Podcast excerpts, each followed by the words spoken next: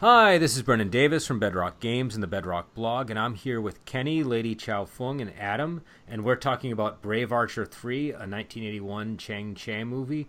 This is the third installment of the Brave Archer series. It's it's the it's kind of the final installment, depending on how you cut uh, divide it, because there's also Brave Archer and his mate, and um, I think Little Dragon Maiden as well. Um, but this is the the this is the third Brave Archer. And, and for our purposes, it's going to be the, the last in the series that we're doing. And it tells the story of Legend of Condor Heroes, which is the tale of the heroic couple uh, Guo Jing and Huang Rong. And in this episode, or this installment, uh, we get to see uh, Huang Rong and Guo Jing go to Iron Palm Peak and uh, steal a manual from Iron Palm Sect.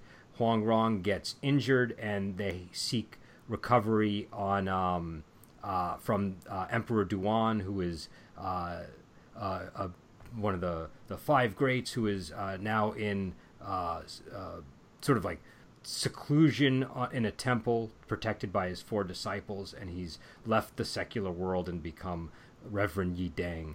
And they go there to seek healing from him. Along the way, they meet a woman named Ying, who uh, has a grudge against the Emperor, and so she helps them reach him in order to uh, um, uh, help herself get revenge.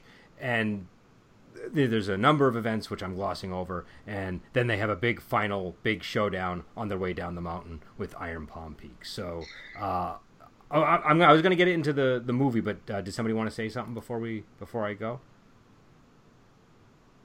No. Yeah, go ahead. Uh, oh, okay, I'm sorry.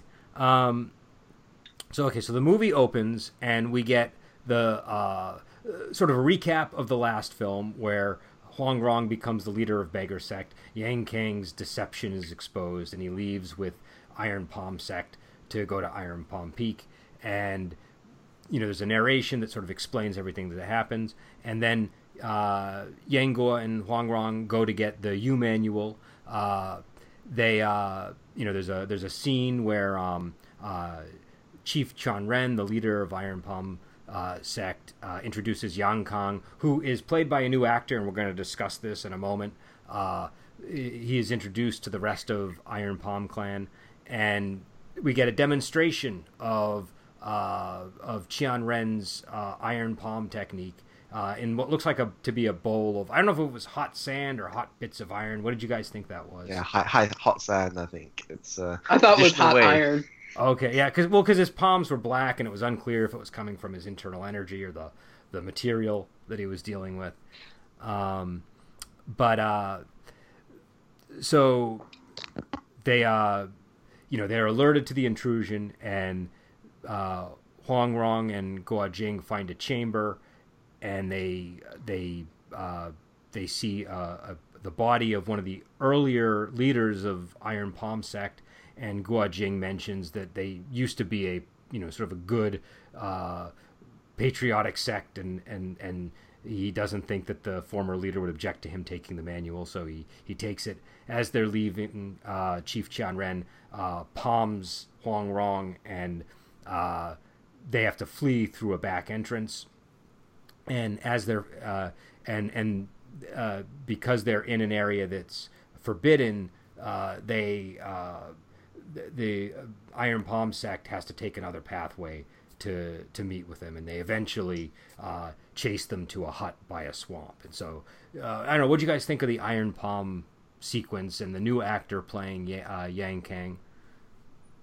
What a terrible choice! Like, like we, we talked about this previously, and it, it goes from like a the perfectly cast Yang Kang character, like young, mischievous looking, you know, not uh, with a little bit of like innocence in him, to a guy who looks like he could be the father of the first one. Yeah. He he just looked very tired compared to the other. The other the other Yang Kang was so full of energy, and this guy just looked like there was no fight in him. There was no, you know. I don't know. Well, you type. Oh, go ahead. I'm sorry. Well, the new Yang Kang is played by Yu Taiping, who is considered to be a second tier Venom, who appears in most of their movies with them, usually as a bad guy, but more as kind of like a um, a sidekick mm-hmm. to like the bad guy, and you know. So, but yeah, this choice was just really bad because he's much shorter than mm-hmm. um, the original Yang Kang, who was played by Yi Li Min. So, I mean, it's a definite stark contrast. You can tell there's a change, and the energy around him has changed also. I, yeah, I mean, the thing I wondered is he was so almost irrelevant to what was going on. It's like he just got introduced, basically, and that was it. I, I almost felt like, you know, if you couldn't get the actor again, you could have just written him out, like, you know, oh, Yang Kang just took off, you know, and, and and just kind of got around it, and you wouldn't have had anyone even even commenting on it. It was just kind of weird to bring a new actor in to do so little, I thought. But, uh, yeah, I mean, they changed enough of it. Like, he just, the killer just said, like, "Oh, we we we sent uh, Yang Kang back to his father, and yeah, uh, yeah, after we failed at the mega sack type of thing." And rather than trying to shoehorn a random actor in just to have him, you know, say like a, a, couple, a line or two of flattery, and then not have him show up for the rest of the movie. I mean, yeah. I, I guess the good part of it is, you know, you, you we don't have to deal with him very long, so. It, uh, yeah, you know, there is that. It, for the best, yeah. yeah. So you know, there, there, there, there was that, but, but yeah, I, I, I just did not. I, I get that that he's only like on screen for like two seconds in this one, which is maybe its own issue in the movie. But uh, I, I didn't, uh, I did not. The, the casting, and and, and and and and like Lady Xiaofeng said, it's not that the actor himself was bad. It was just like a, it was a weird choice. If you know. He, He, he it didn't it didn't fit at all, and you really you need somebody with like a twinkle in the eye to play Yang Kang. There mm-hmm. has to be, you know, there has to be something charming about him, and the other guy was so charming and just perfect, and this was uh, I was just like, what's going on? I guess maybe the maybe you know he he's just sort of coming off this horrible defeat, so I guess that could sort of explain the you know the the deadness in his face that we get for uh, for the scene, but it just didn't it didn't work for me. Um, but after the the shift with from the first one to the second one, when they changed um, um, Huang Rong, that didn't bother me as much as this did, even though he's only on the screen for such a little bit of time. The first switch in between the first two movies, it kind of went seamlessly, because I yeah. the first time I watched it, I never even noticed that Huang Rong was different until, like, probably midway through the movie. And then I realized, but then this one is just, it's a stark difference. They needed, I guess, to get someone more of the same body type or the same personality to yeah. slide in there, even if it was for a few seconds. Or they could have just left that scene out, because it was kind of rehashing what happened at the end of the last one. So, I don't know. They could have just glossed over that part. Yeah, well, the Huang Rong switch, I mean, the new Huang Rong, it took me a little bit to adjust to her, but she's a good Huang Rong. I mean, once I adjust her, it's like, oh, she's doing a really good job. I totally bought her as the character. So that, yeah, I mean, any any switch is always going to be a little bit difficult, but it's that was that was a much easier one to take. Yeah, I, I hey, that was my, pretty... My... That... Oh, go ahead. I'm sorry. I was just uh, going. I was just saying, like, my question is, like, why did they have to change the characters? Like, uh, availability issues, or I would probably. Assume, yeah, I would assume it had something to do with that, because I would think the director would either that, or the director was displeased with the, the previous performer. But I don't think that was the case. So. No, because Lee Yi Min was a pretty good star at that point, and so I. I'm guessing he probably was working on another project and couldn't get back to this, because didn't unlike today to when they Harvest, shoot... didn't he switch to yeah, another... he did. So maybe so, that was well, it. Exactly. Yeah. And well, then... it, well, the thing is, Yang Kang is a bit part in this. So if you're saying he was a pretty big star at the time, they might they might have hand, sent him the script. He's like, I've got three well, lines. No, I, I don't I think it even worked like that. I don't think like they got the script. It wasn't. I don't think they're treated like Brad Pitt at the uh, at the Shaw Brothers well, studio. Yeah, um, that's right. a good point. So, I, I think um, I think they have contracts, and that's so like like for example yeah. in um we did the uh, uh, Dragon Inn. Originally, Cheng Pei Pei was supposed to be in that one. That was the plan. But it couldn't work out because of the you know the contract arrangements, and she was with Shaw Brothers, and he was with um uh I forget the name of the company, but it was a Taiwanese company that made that one.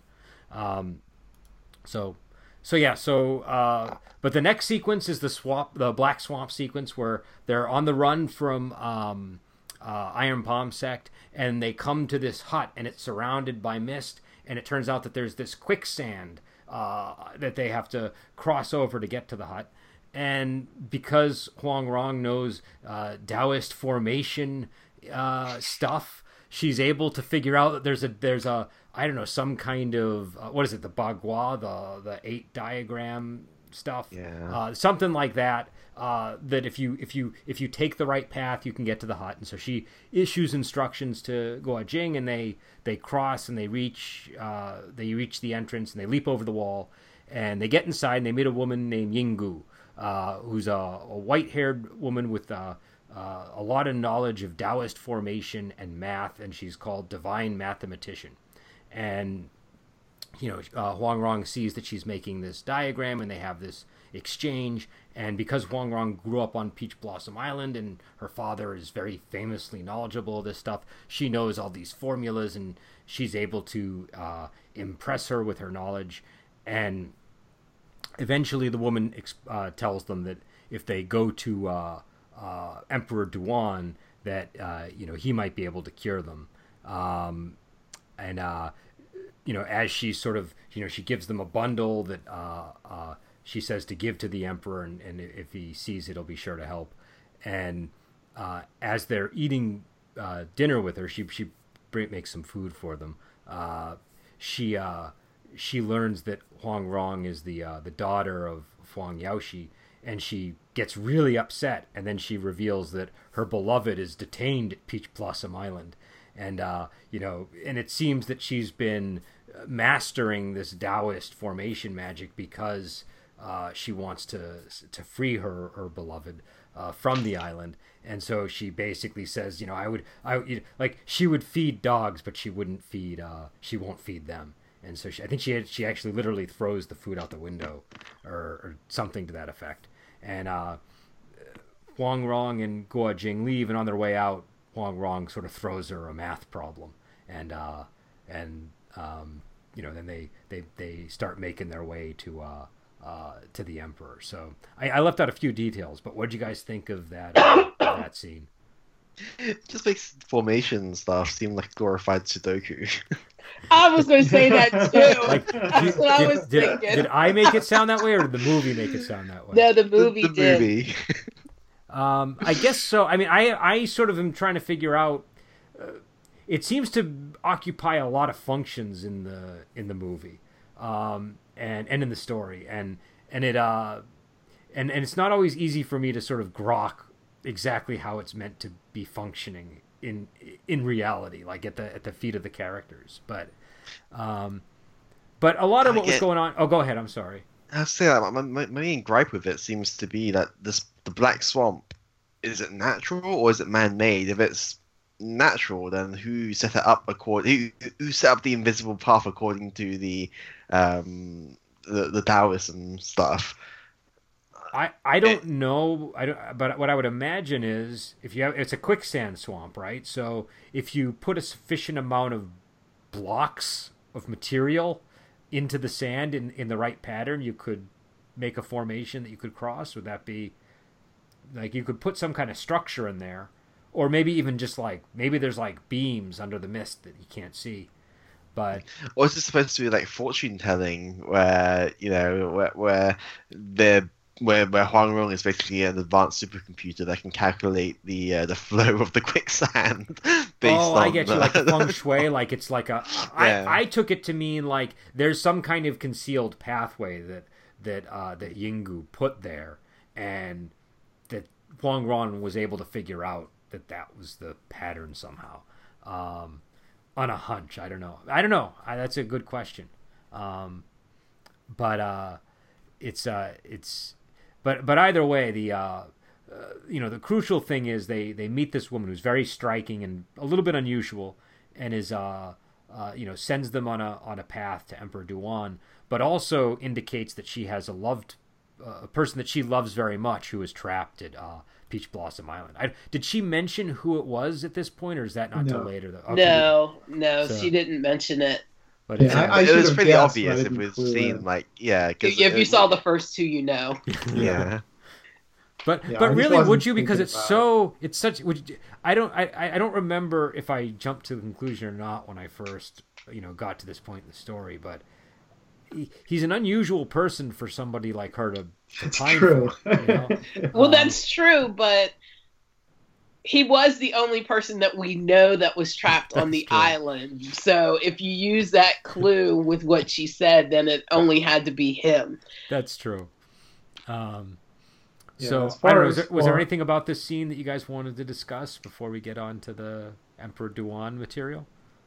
I was say all the all the kind of math problem stuff. I was kind of start, you know, going forward from this scene too. I was kind of getting like a Dora the Explorer vibe, you know, like Huang. I was going to turn to the camera and be like, "Do you guys know?" And you know, that's right, twenty-three. So well, but, uh, I actually wrote down notes for all of them. So like one of them was like the Nine Palace principle, which she said is based on the analogy of a turtle.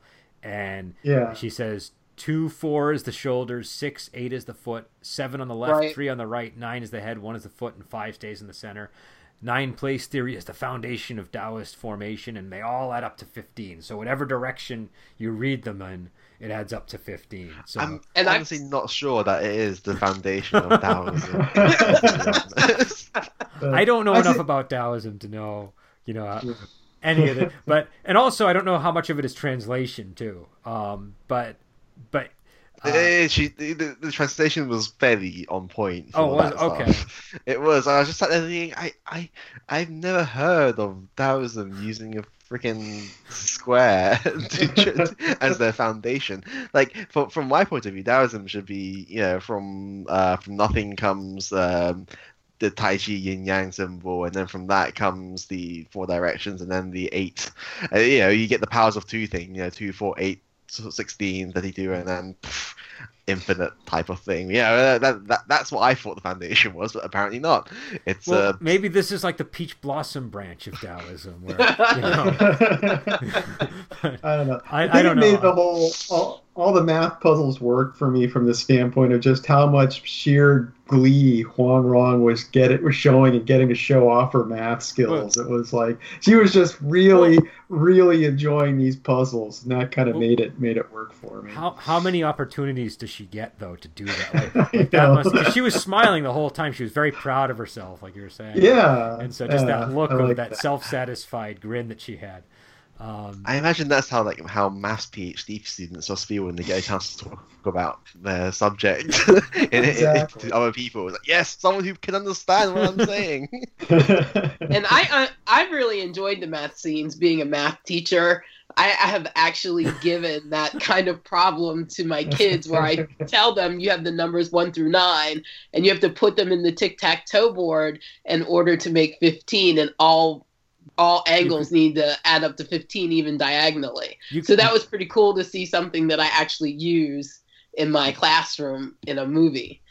My dad's a, a sales consultant, and he puts clips of movies in his presentations sometimes. And you could do something like that here. You could you could get a clip of this and, and put it in your math class, and and uh, uh, you know, provided the numbers. I think the numbers panned out in most of these cases, right? They yeah, the, the twenty-three uh, yeah. one pans out. I did that one in my head as I was going along, yeah. and that that yeah. pans out. But yeah, if they don't pan out, don't use them. What the... But uh, what's that? I said if they did don't anyone, pan out, don't use them in your class, but.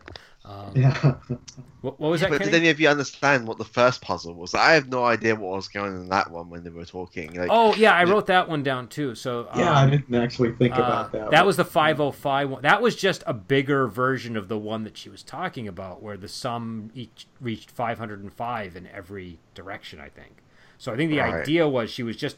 Try, there were these different formulas for how to get all these numbers to line up. I, I don't know. Because uh, I don't know. Because what Yinggu was doing there was she, she was holding a whole bunch of numbers and throwing them in the air, basically. Yeah, saying, like tossing bones, kind of like.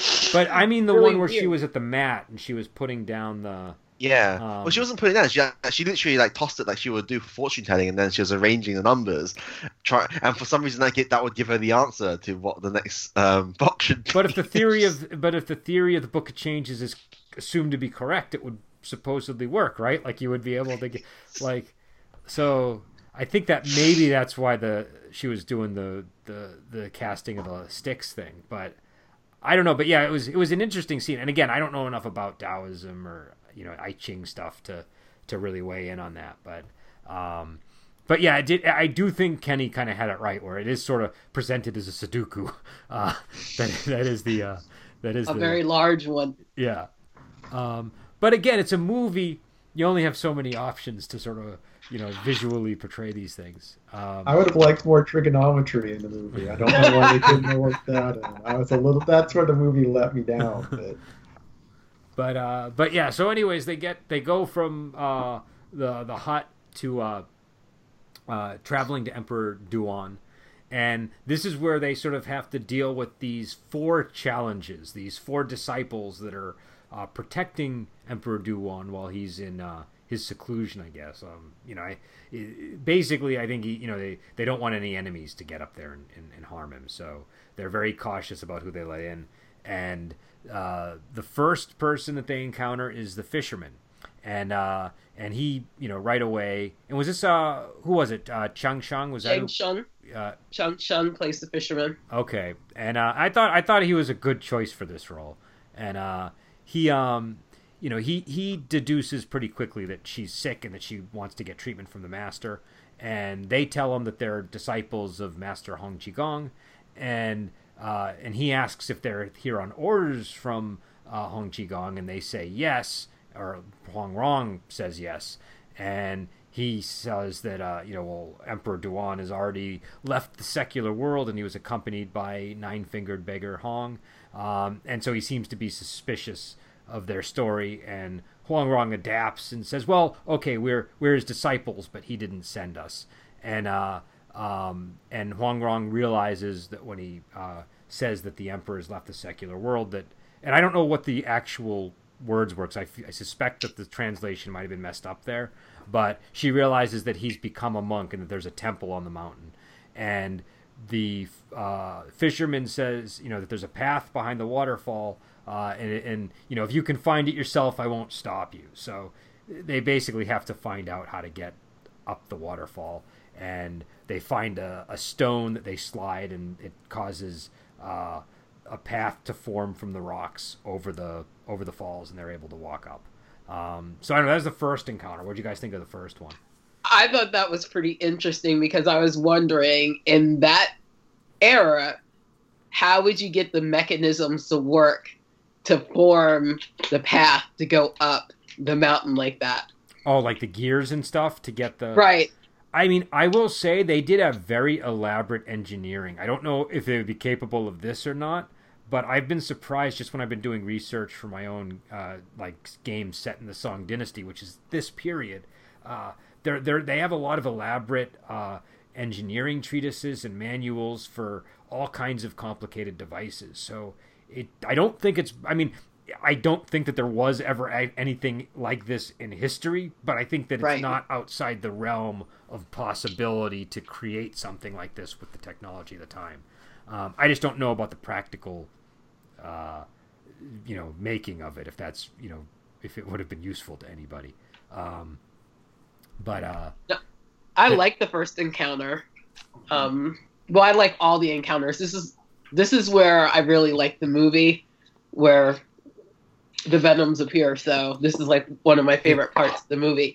But I like it because um, it shows how quick and clever that Huang Rong is, that she could actually figure out that going in um, has left the secular world didn't mean that he passed away. And she put the, her surrounding clues, because you can kind of see the temple in the distance from where they were.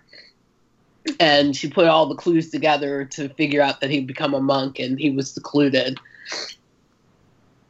Yeah, I think and finding out the rock, which rock made the bridge, because her father was a genius at hidden mechanism, mechanisms and things like that. Her father was a genius at everything. Let's just face it.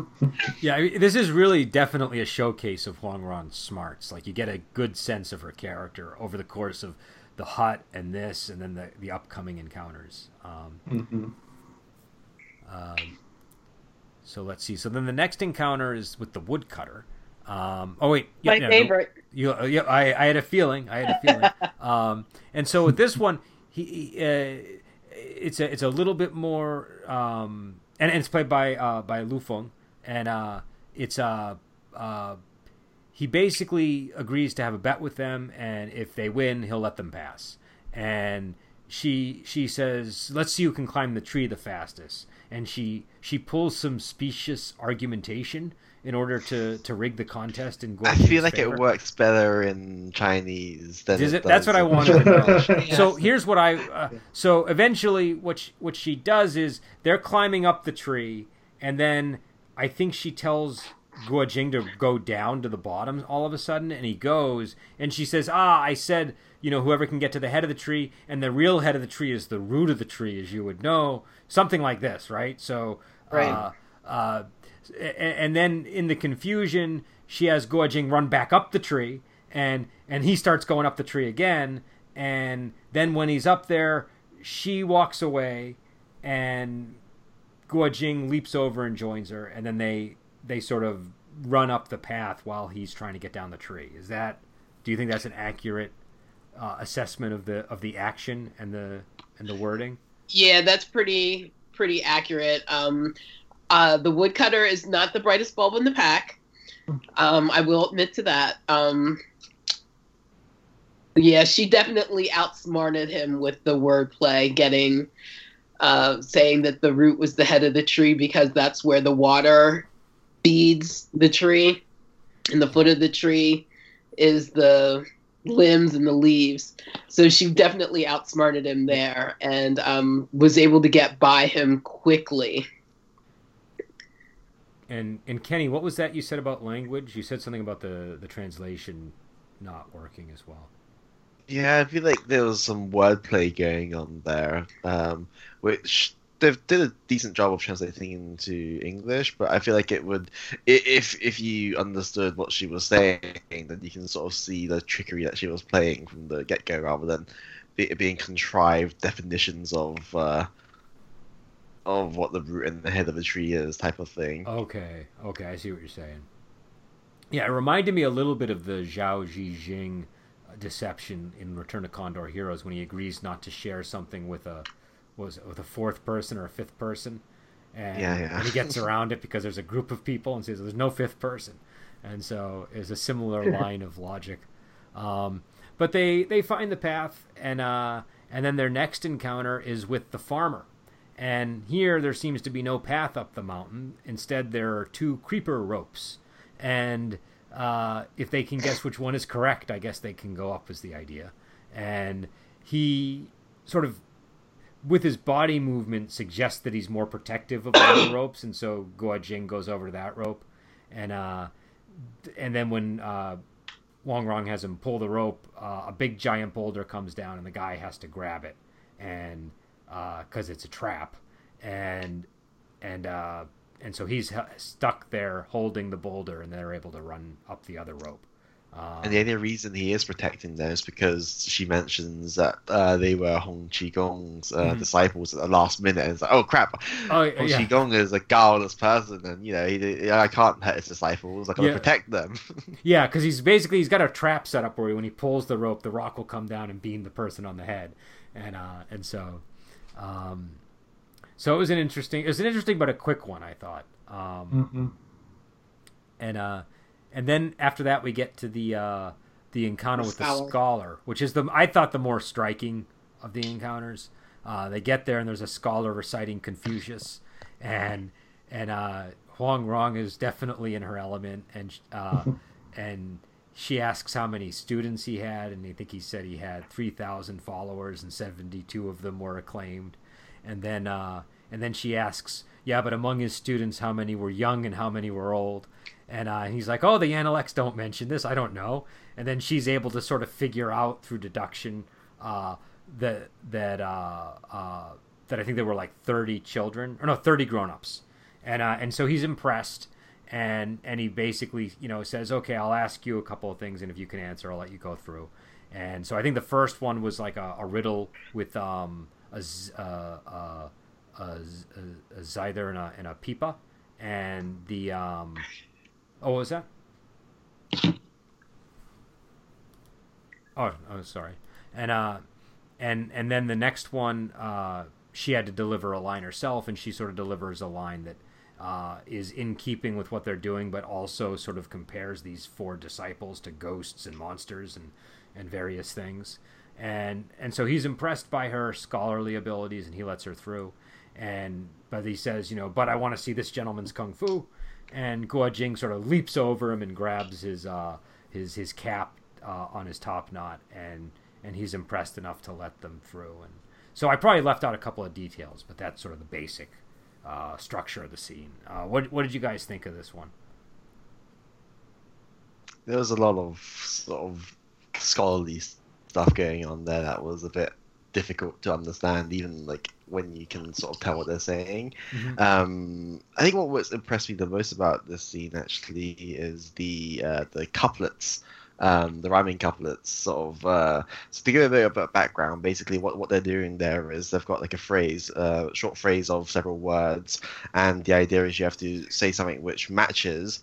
Either I don't know what the exact rules are. You have to either match, like it has to be the exact opposite of each word, but the meaning has to be along the same theme, um, and has to, something, something to do with the, the way the words sound as well. So it's not easy. Like it's not supposed to be easy to be able to match these couplets, and um, and the, the fact that Huang Rong was able to um, both meet the requirements of Uh, the sounds and the meaning of the words, and mock the, uh, the, the, the the four disciples at the same time is supposed to be quite impressive in terms of uh, her actual uh, sort of not education level, but her her, her uh, book smarts. Yeah, I thought that um, this was a perfect showcase of her intelligence and her cheekiness. Um, she was able to match wits and uh, words with the scholar. She was kind of, like you said, in her element, but she was also, I think, a bit smarter than the uh, the actual scholar was. And um, oh, go ahead. Because she she also has the benefit of uh, um, a perfect memory, doesn't she? Uh, yes. Which, which is mentioned like once in the movie. Explain why she's so uh, smart. Which she gets from her mother. Um, yeah. And uh, and yeah. So then the the next scene, they arrive at the temple. This is where I really start to enjoy this movie. Is where we meet uh, Reverend Yideng, uh, Emperor Duan, um, who's now a, a monk, and uh, they give him a bundle, and it contains the Mandarin duck fabric, and then there's this sort of dreamy music. Um, That, uh, you know, I, I, it said at the beginning of the movie it was performed by Jenny. When I looked it up, it's Jenny Tseng, um, who's also a Shaw Brothers actress. And uh, and Fu Sheng's wife. Oh, yeah. Okay, thank you. Thank you. Um, and uh, I don't know. I thought I thought the music really added to it. Again, I, I was saying before the podcast, I thought it kind of had a loungy vibe to it. But it, I don't know, it just worked for the Uh, the mood they were trying to create with the the love the love story that's uh, the background of what's going on here, um, and so he sees the fabric and he basically says, "Okay, well, let her come if she wishes." And he's talking about the uh, um, uh, Yinggu, who is the woman they met at the hut, and he they uh, he agrees to to heal Huang Rong, but he tells Guo Jing to guard the entrance even against his disciples, and he's not exactly clear on why that is.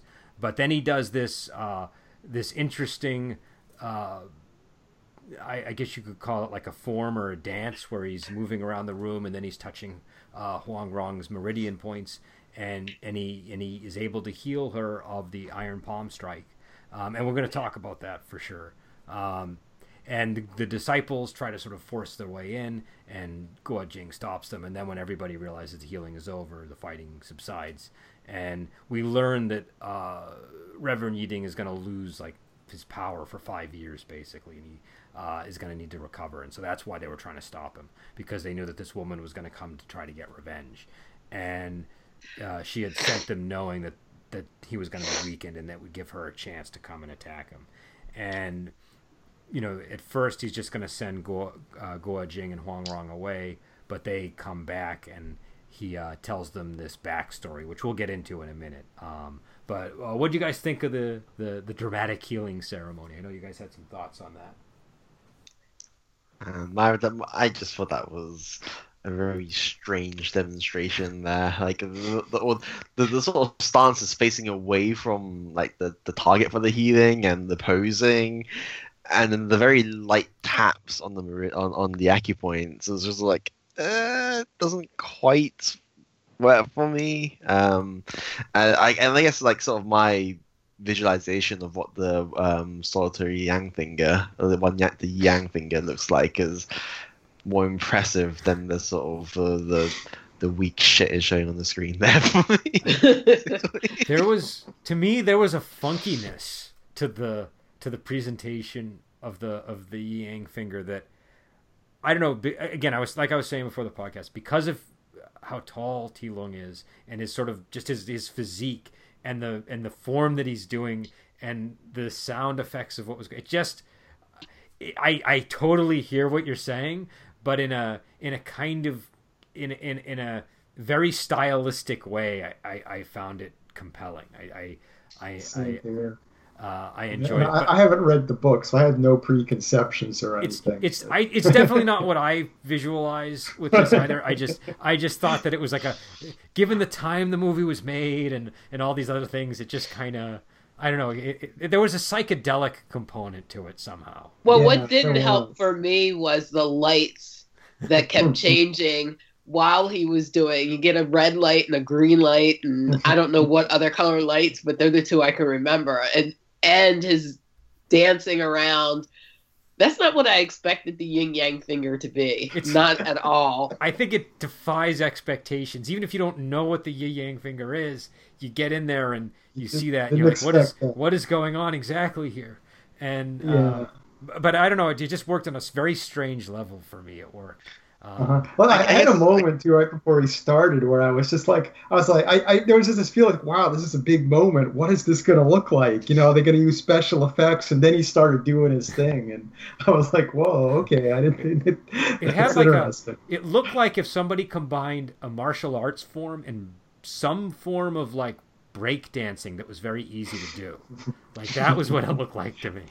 Uh, I gotta say, like when he first started doing it, like I thought he was going, like he was like standing at a distance and doing his dances. I thought he was going to channel chi through his finger, like a finger bullet sort of thing, and that would be striking her, her acupuncture points, and that would be healing her maybe. But no, he was just doing that in preparation of getting closer. Apparently, well, I think he was channeling um, his energy as he was yeah uh, doing that. But uh, yeah, I guess, I guess the reason why it's so jarring for me is just because the the Yang finger is is the martial arts that the the Duan family, you know, uses, and it's supposed to be like the it, this is his claim to fame and being one of the five greats. It's because his Yang finger is so strong, and this is why he's on par with uh with with, with the Ouyang Feng and uh, and the Peach Blossom Island Master, really. But look at the results, Kenny. He heals her with yes. the Iron Palm technique. Yes. Yeah. Yeah, a, a, a brief moment of, of, of silly stances to, to, to, to achieve tremendous results, but uh, but yeah, I, I would I would agree. I I, mean, I I I sort of agree with both sides here. I think I think on the one hand, it does kind of look a little bit odd. I just find that very compelling about it. It's uh, um, just the way it's done. Um, but I like uh, the music. Yeah, the music. Well, the music, again, I'm very susceptible to music, and, and I find that the music throughout this whole backstory is really sort of helping me get drawn in.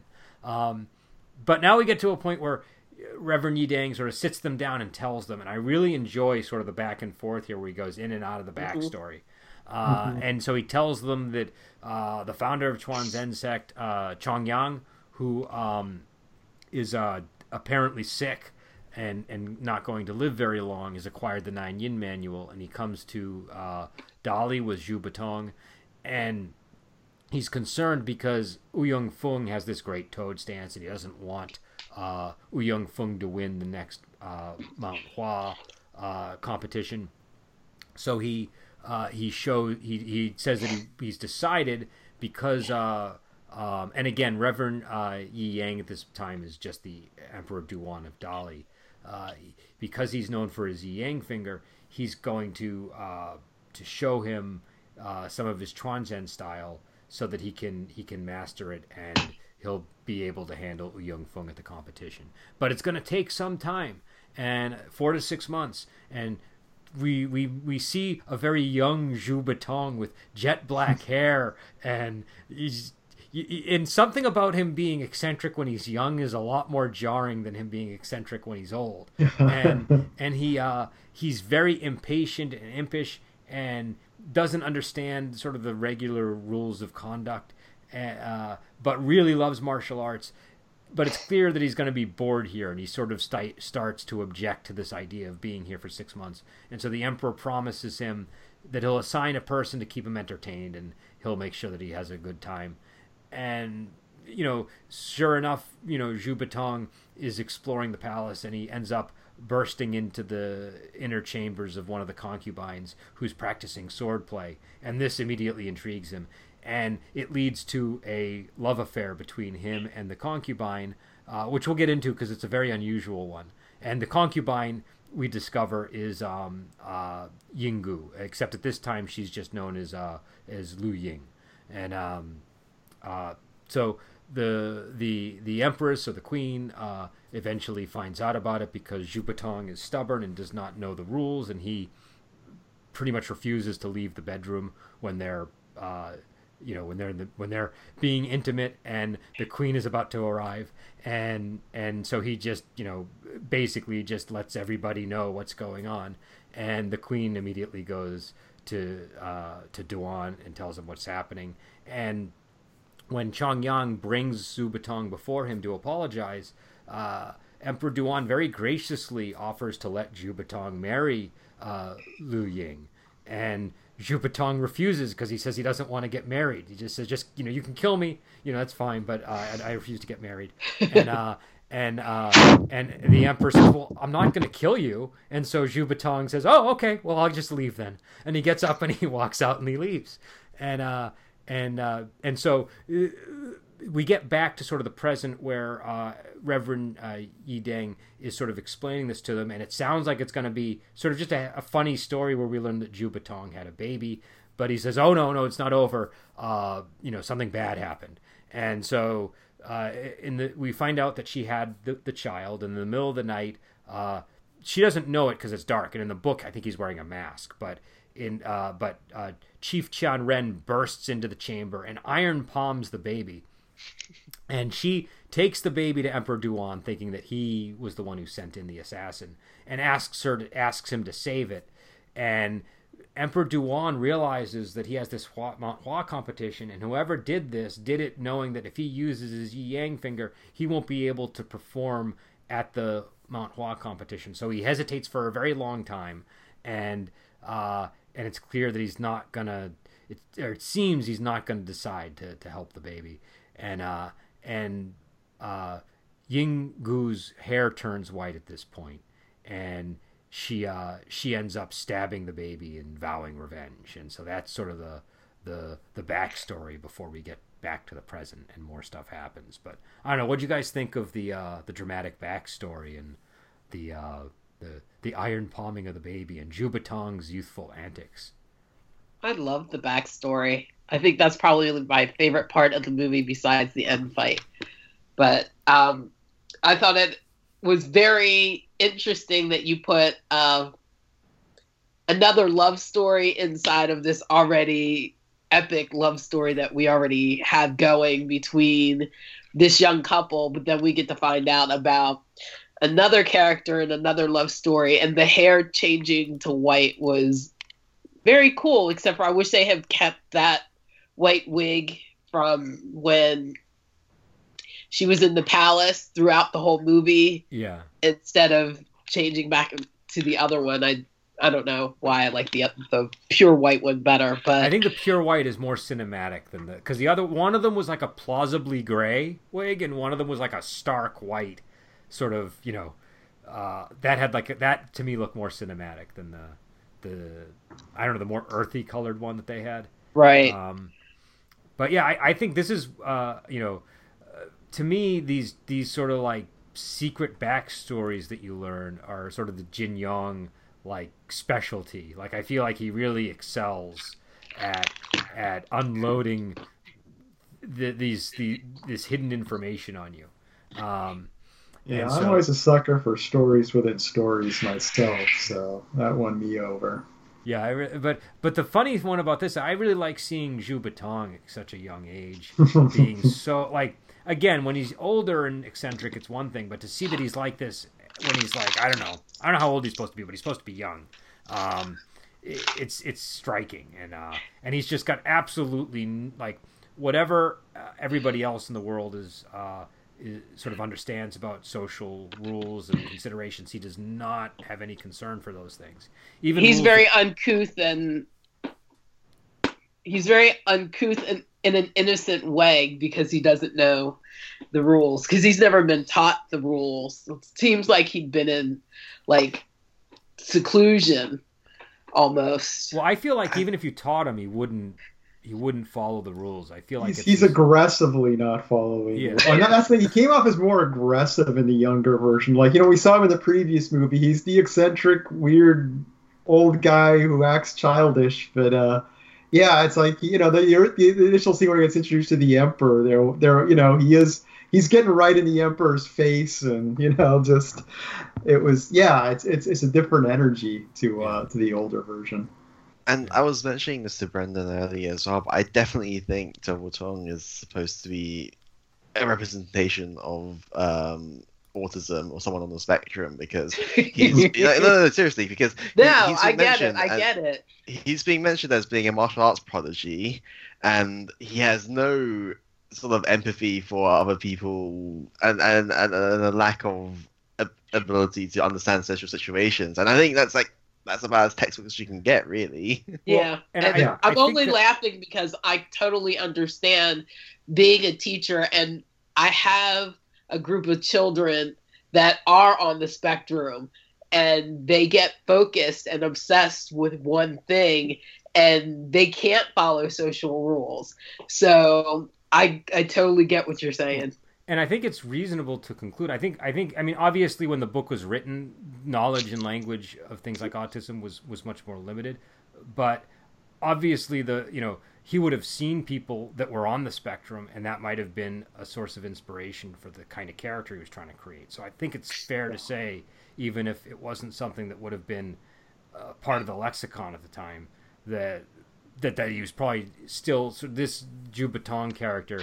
He feels very much like an autistic character to me. I, th- I think Kenny's spot on with that. Um, well, I like I like the you know Emperor Duan seems to be a pretty compassionate character in general, but I just like that he kind of accepts that oh he's a guy who this is the kind of guy he is. I get that, and he just kind of rolls with it, you know. And I I that that was a kind of an interesting touch there too. Well, and and we'll see you'll. Uh, The depths of his compassion have yet to be seen, actually. okay. Um, and uh, you will you will oh. witness them in Return of Condor Heroes. Um, but but he he's he. Oh, go ahead. The depths of his compassion. I, I was to say like what one thing I find amusing about this whole love story between Zhou Botong and um, Yinggu is that from one point of view, it is a tragic story of love and loss. From Yinggu's point of view, and from Zhou Botong's point of view, it was just a nice little fling, and he's off on his doing his uh-huh. own thing. yeah, yeah. Because he doesn't know that see, he's had a child. He doesn't know that the uh, that the child was iron palmed and then consequently stabbed by um, its own mother, um, because the emperor wouldn't save it, or the emperor hesitated too long in saving it, and he's just doing his own thing, being all happy and bouncy, and he he whereas Yinggu is like heartbroken. He doesn't find out for some time, and they sort of end up in this situation. Well, we'll get we'll get to that at the end where we deal with the final scene, but. Um, but yeah, I don't know. It's a, and the whole thing with the baby, we just see like, you know, Qianren is this despicable guy. Like he, he iron palmed a baby in a, you know, um, and, and obviously Yideng feels guilty about it because he didn't heal the baby and he's respond. He has responsibility to the, the outcome as well, but he at least is remorseful. Um, but when we get to the final battle, it's clear that Qianren has no remorse for, uh, for what he did there. Um, So, uh, yeah, but to get back to the present where, you know, after they're done with the story, uh, you know, Reverend Yideng explains that he feels remorseful. And he basically says, look, you know, let let her come and kill me. Like, she, she deserves to have her revenge. It's kind of like a, um, uh, who is Bill's brother in Kill Bill, where, you know, that woman deserves her revenge. It was that sort of a moment. Um, and, uh, you know, he, he, uh, uh, you know, he, he basically, uh, Guo Jing and Huang Rong, uh, s- try to save him by sealing his, they, uh, Guo Jing sneaks into his room and seals one of his acupoints. His, you know, his kung fu's suppressed now, so, you know, it makes sense. And, uh, and, and then they sort of lay some hurdles for Yinggu when she comes to, to do her killing. And and so Huang Rong lays like a formation hurdle for her. Uh, Guo Jing tries to stop her at a bridge. But eventually she gets past all this and she makes her way to... Um, uh, and, and also uh, Guo Jing impersonates Yideng uh, so that when she first tries to attack him, she has to fight Guo Jing. But uh, but eventually she gets to she gets to the uh, to Reverend Yideng and... And she's about to, to kill him, and she can't go through with it. And she drops the knife, and and she flees. And um, Reverend Yideng has his disciples escort uh, Huang Rong and Guo Jing down the mountain, and basically says, "Look, if she encounters any troubles, be sure to help her." And uh, and said and and he and he says to be on the lookout, you know, in case the uh, Iron Palm Sect are still snooping around. So. Uh, I don't know. This is the penultimate scene, but what do you guys think of this one?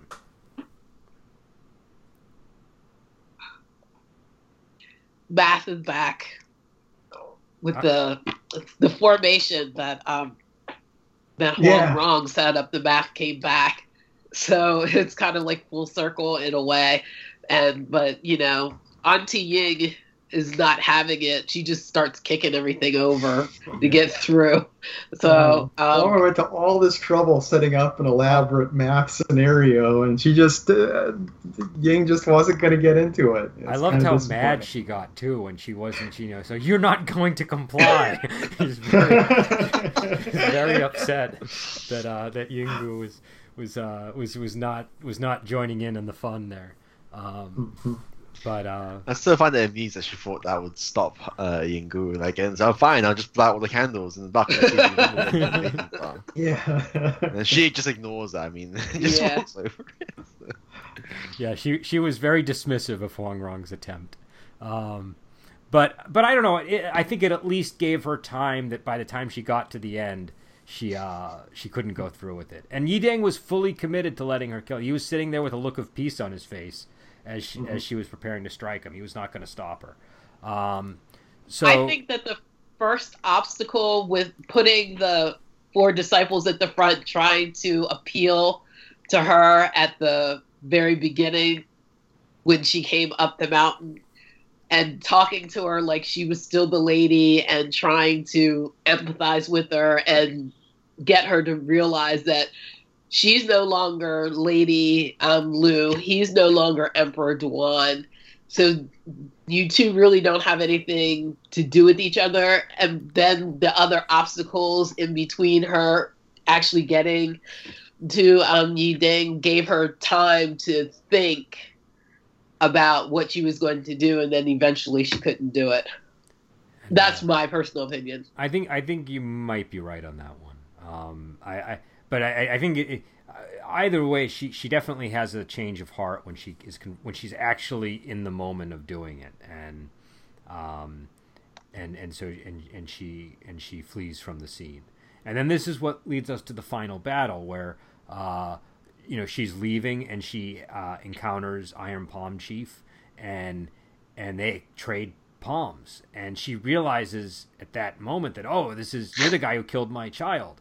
And uh, and he is his response is essentially, so what? Yeah, you know, like I mean, there's more to it. Than I barely that, remember it. But but yeah, he, he yeah he does he barely he she has to like remind him of all these things before he even it even jogs in his memory. Oh, and, uh, that baby I killed. yeah, yeah, he's he's obviously done a lot of killing. This is uh, probably not his one and only crime. Um, and uh, and and so uh, you know, uh, Guo Jing eventually arrives with Huang Rong, and Guo Jing fights uh, the the chief, and then a big fight breaks out. And then during the fight, uh, Zhou Botong shows up, and Zhou Botong starts putting uh, peach flowers in the back of the uh, the bodies or on the bodies of the uh, the Iron Palm Sect members, showing where their weak spots are. And because of that, people are able to eventually cut them down. And then uh, Guo Jing strikes uh, Iron Palm Chief. He spits up blood and he falls into a pond. And uh, and Zhou Botong ends up running away, and uh, Yinggu chases after him. And that's the end. Um, I might have glossed over a couple of things. It was a pretty long, exciting battle. Uh, I, uh, what did you guys think of this la- this final fight scene? Because one of the things we really haven't talked about is the fighting in this one. Um, and part of it, it really I think, wasn't is, that much fighting. Yeah, yeah. no, there, yeah. There, there wasn't a whole lot of real all-out battles, and there were a few moments of martial arts, but they all kind of felt very stop and starty. And and they were really sort of between bits of dialogue. It was almost like casual martial arts use leading up to a conversation. Um, right. But this was the first like, oh, this is a this is a martial arts movie. We we have martial arts to tend to. Um, it was a really long fight scene. Like my, my, my, I I just thought it felt a little bit dragged on. I mean, I get that they were trying to show that the Iron Palm disciples were, you know, sort of on equal footing mm-hmm. with um, Yideng's uh, disciples, and that, you know, if it were not for Zhou Botong showing up and pointing out the weak spots to them, the battle would have been more protracted, of injuries on both sides type of thing. Um, but it did feel a bit too long there. I enjoyed the battle. I liked, um, well, it's typical Venom's fighting with the different sorts of weapons. I like the weapons that um, Chang Che employed in this movie. The fisherman was able to use a very large oar as his weapon. The woodcutter used an axe.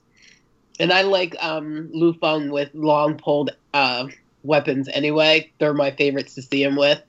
Um, the scholar used his fan and his kicks. And um, the farmer used a kind of like a hoe-type tiller weapon. And then the Iron Palm, I like their weapons were kind of strange but very interesting, with the large iron hands. I, I love I the iron was... the iron hand, hand I don't know what you would call them, but the iron hand, the Iron Palms. Yeah, yeah. But the thing is, when you say Iron Palms, then you think the guy's doing that. I'm trying to find a term to distinguish them. But uh, they're like maces, but with palms. Yeah, of, uh... yeah. You yeah. can like slap somebody with a metal hand. I just love the the idea of uh, whack.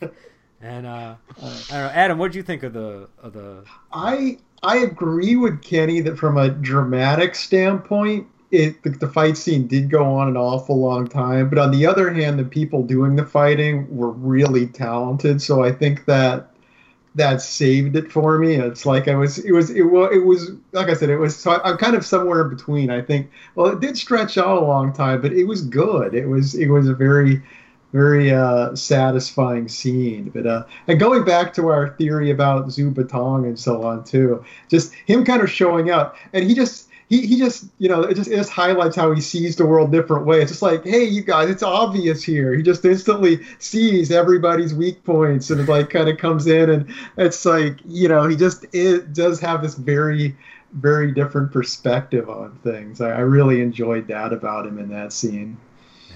Yeah, and I, I like this scene. I think it's a great fight scene. I think it just blazes. The way the the movements are just so precise and on point and fast, and and, and the impact feels intense. And I, I, I so I liked it. But I also I can see where you guys are coming from, because it is a it is a long fight scene, and it's coming off of a lot of sequences where it was mainly drama and conversation and adventure. Yeah, and so it feels, I can, it fits weirdly with the movie. Yeah. But, But but I think for a martial arts fan, it's like, oh, you know, good fighting. You know, it's, it's like it's great.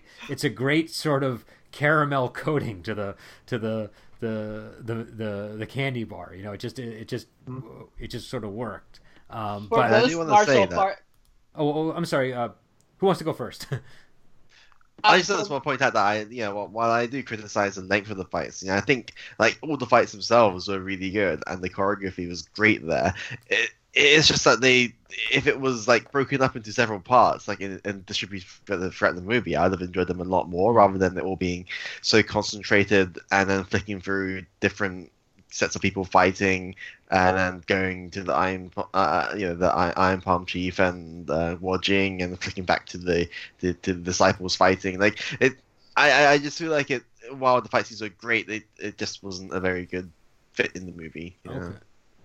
But oh, I'm sorry, if you're coming from from the typical martial arts film fan, this is like the perfect fight because it is long. They would rather see nothing but fighting in a film. So this scene actually kind of saves it for a lot of people over the drama. We're kind of different where we take in consideration the whole entire yeah. movie and the and the um, story and the music and the costumes and and everything. Real, uh, not real martial arts fans per se, but most martial arts fans that like this movie like it because of the final fight. And okay. that's just like, what I've noticed well, from yeah. that's boards like that I'm you... on and stuff. Oh no, go ahead, Adam. I feel like if you were a fan, though, that only you you you like this movie for the fight scene. I feel like I feel like the movie would be a disappointment for you because you have to sit through this whole movie of stuff that doesn't hold your interest to get to this big scene at the end. You know, you're just like, oh, I'm gonna watch the YouTube clip. You well, know? There are movies like that though, where where, where they're known for the fight, and sure. I mean, uh, I sort of understand. So when I. F- first got really nerdy about martial arts movies, it was when I was doing martial arts. And and for me, the most exciting part, and I think still the most exciting part, is the fighting. Um, and I could honestly watch a whole movie with no story that's all fighting, and it would be fine and great. When it has a story, I I enjoy that too, but I am definitely more in the camp of, is the you know, the fighting is kind of the thing that I'm there for when I watch a yeah. or, or I should say the movement, the physical movement of people in the in front of the camera. It doesn't have to be fighting, but like it's got to be something that holds my interest visually. Um, yeah. But but this is a, but this is a movie that is very much driven by uh, a lot of good story too, and and it and it restrains itself until the very end, and so it does create sort of a unique opportunity for a conversation about the role of fighting and the role of story and how seamlessly those should be put together in this kind of in this kind of movie. Um, And I don't know, I don't think there's any one right answer. I feel like my opinion changes a lot over time, and I go back and forth constantly. I go through these periods where I only care about the fighting, and then I go through periods where I'm more interested in the story. And uh, I think, sure. you know, it's just one of those things where it's sort of a perennial topic of discussion. Um, but uh, but also because this connects to a very well-known book, Uh, you know, I, I think, you know, the story strength, I think, is derived from the story that they're that they're drawing from. Um, and uh, and again, one of the interesting things, you know, if you, uh, you me and Kenny are doing the Return of Condor Heroes, which is the sequel, and we're doing a, uh, five chapters at a time. But one of the interesting things about that is how, I mean, wouldn't you say that they, they devote a lot of uh, time in the chapters to, to, to fighting? Like, like the, the, I would say there's more fighting in the books than in the movies sometimes. Um, because that's the so, the yeah. the books really, like, you don't not only do you get like the the fight scenes themselves, but they explain sort of the principles of what's underlying the fight scenes, and uh, and you get all this sort of other additional background information about the fights, and uh, and and it's and it's it's got to be very inventive because they're they're trying to keep fighting interesting on the page, so. Um, yeah, I, any... I can see it from that perspective. I mean, if you're, you know, if you're a fan of the book, it's like, wow, we get to see the, we, we finally get to see the scene where they finally fight the Iron Palm clan. You know, it's like I can see, I can see if you're coming from as a book reader going to see the movie, wanting that to be a huge big fight, well, definitely. Well, I guess I'm sort of saying opposite things at the same time. I'm saying on the one hand, there's a lot of fighting in these books, but on the other hand, there's a lot of really good story. And mm-hmm. and so uh, it's, you know, I think I think what Kenny is is picking up on is the, you know, the fight scene in this feels oddly distributed given the overall, uh, you know, like you said, like the, the movie itself, there's very little fighting until you get to the very end. And then there's this long fight sequence. Um, yeah. But uh, but yeah, I don't know. I, I, I, I for whatever reason, this this version or this this this. part of the movie works well for me. Um, no, I liked it. I, I'm just saying it was kind of an intellectual thought. It's like, wow, this is, you know, it was more of a, on an emotional level. I was enjoying it, and it was more my brain kind of, kind of, you know, just having a, you know, jumping into critical mode there a little bit. But uh, I liked it. But uh, and I, I should say we you know we're gonna have to end it pretty soon here, so going over the time limit. But but oh. um, the the thing I wanted to sort of get back to was, and we might do Brave Archer and his mate. We haven't decided because technically that does sort of wrap up the other plot elements. But what is everybody's favorite Brave Archer movie so far? What's everybody's least favorite Brave Archer movie so far? It's, uh, you know, this is my first time watching any of them, so I feel like my answer won't be my definitive answer, but honestly, I enjoyed this one the most just because I, I, I mean, I know the characters. I was involved from the beginning. The second I sat down to watch this movie, I was excited and I was on board. So, you know, maybe when I've gone through and watched this a few times over, you know, the trilogy repeatedly, it might shift. But at the moment, I I enjoyed that last one the most. The third one's my favorite, definitely. Um, I think because the final fight scene, well, the big battle at the end is, I think, well choreographed. I didn't think it went on too long. I think it gave each of the actors it, their own time to shine with their Um, specific weapons and um, allowed um, everybody a chance to do what they had to do. And I just liked it because I thought it was controlled chaos. There was so much going on all over the screen with everybody fighting in different ways. And then there were actually points where um, characters switched their opponents. And it took me a while. I had to watch it several times to figure out how exactly the opponents were switched in the movie. Um, and I thought that was pretty cool because that just kept me thinking. I was like, wait a second, he was fighting him, but now he's fighting him like yeah. a couple seconds later. So I had to, you know, watch that scene several times to figure it out. But I like the, the backstory inside of the story. I mean, this whole thing, the third one just wraps all of it up to me. The first part was a build-up. The second part was a meaty middle so that you're invested in what happens next.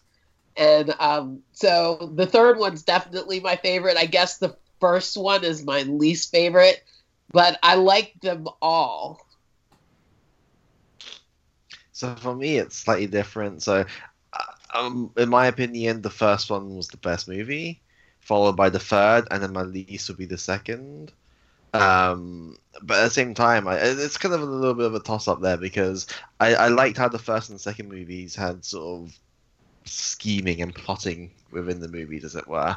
And I, I, I enjoyed those little things about movies there, so that's why I would rank them slightly higher. The third one, like, it's, it's kind of like... Okay, so to explain why I don't like it as much would be... Um, to use an example... Say you're watching a drama movie, and then towards the end, there's like a twenty-minute shootout. you, you can, if you can see where I'm coming from with this, it's a bit... Um, there's a tone shift. There's like a tonal yeah, shift. Yeah, the, the, the, the tone shift is a bit too extreme there. You know, you go from like trying to understand like all these like clever little puzzles that Huang Rong is trying to do in the movie, and then... you, you then you have a massive fight scene, and it's just like, well, they could have... I don't, I don't know how much of this is down to the, the, the, the source material not spacing it out enough. The, um, the source material, I, this this la, that last scene there, was, I remember it very differently. And like, Iron Palm Chief doesn't die. I think it was I, I could be wrong, but I think it was on a river, on a boat, and it was a little different. Like it was a, a lot different, I should say. And I'm pretty sure yeah. Mu Nianzi was there, um, but I could be confusing sections, so I don't want to fully commit to that, but I think it was quite different. Yeah, it's just, I, I, just, I just think in terms of pacing, like if they'd woven the fight scenes around and and I don't know, I, I just feel like that it could have been paced a little bit better. But yeah, my my opinion is that the first movie was actually the best because it, the the way they could introduce the characters and have you immediately get what they were about, if that makes sense. That I thought that was a very strong point in the first movie. Yeah. Um, and. I, I, I sort of I I'm, I also like the whole training arc sort of thing, and the, and the, the whole learning the martial arts is uh, uh, I'm a sucker for that kind of thing, so that's probably why it sticks out to me the most there.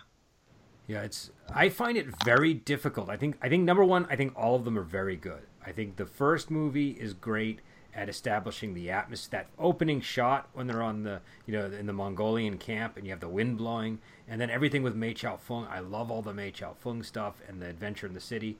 There's a lot of stuff going on in the first one that I think is engaging.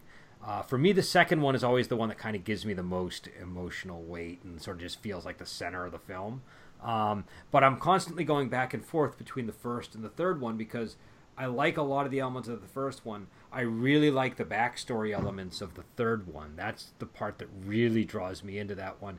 And the fight scene at the end is tremendous. So uh, it's it, it's kind of a toss-up between those for the second, uh, sort of the second place one. Like which, uh, so I, you know, it's a tough one. But I would generally lean on the second one as my. Uh, You know, if, if I'm gonna, if I'm only gonna be able to watch one Brave Archer movie this year, I'd probably pick the middle one. Um, but uh, it's uh, it's you know, it's it's always tricky. And I think also I want to say I think it's good that people disagree on some of these things because it's a totally valid thing to disagree on. And I I I I think that uh, you know, there's there's more than one you know good reason to like a movie or not like a movie. And uh, and in, in the case of these things, I don't think there's one way that these movies should be done. There's there's different reasons that they get made. You know, you you, you, you see a movie like um, uh, Reign of Assassins, and that's much more sort of on the. There's a lot of really great action stuff, but that has like a very rich story. Um, but then you know a lot a lot of the movies that that uh, that are also you know uh, you know equally enjoyable, but not as uh, devoted to uh, to depth of story, but they have. You know, really great action sequences. Those can be a lot of fun too, especially if you got people like the Venom mob involved. You know, then then it's like a, uh, you know, the the physical mastery to me is is something that I like to see. Uh, but not everybody's got the same cup of tea, so I like having different points of view where people are respected. Um, so I will end it here because we've gone way over what we normally do. And we'll be back on next week. We're going to do a Chinese ghost story, which I think is more on the story-rich side of uh, of things. But there's plenty of of of of, uh, of of action as well, and and a lot of sort of scary moments. And that's going to end our um our, our February cycle. And we were trying to do stuff that was love themed, so that's why we did the Brave Archer, and now we're ending on a Chinese ghost story. And I thought this was a good series for uh you know for that purpose. It really does have a lot of love elements to it. And and so we'll be back next week. Uh, Adam and I will be back over the weekend with another Babylon five. And on Tuesday, you can expect to see our um, uh, Lady eighty-seven campaign session uh, again. And uh, until then, we will talk to you later.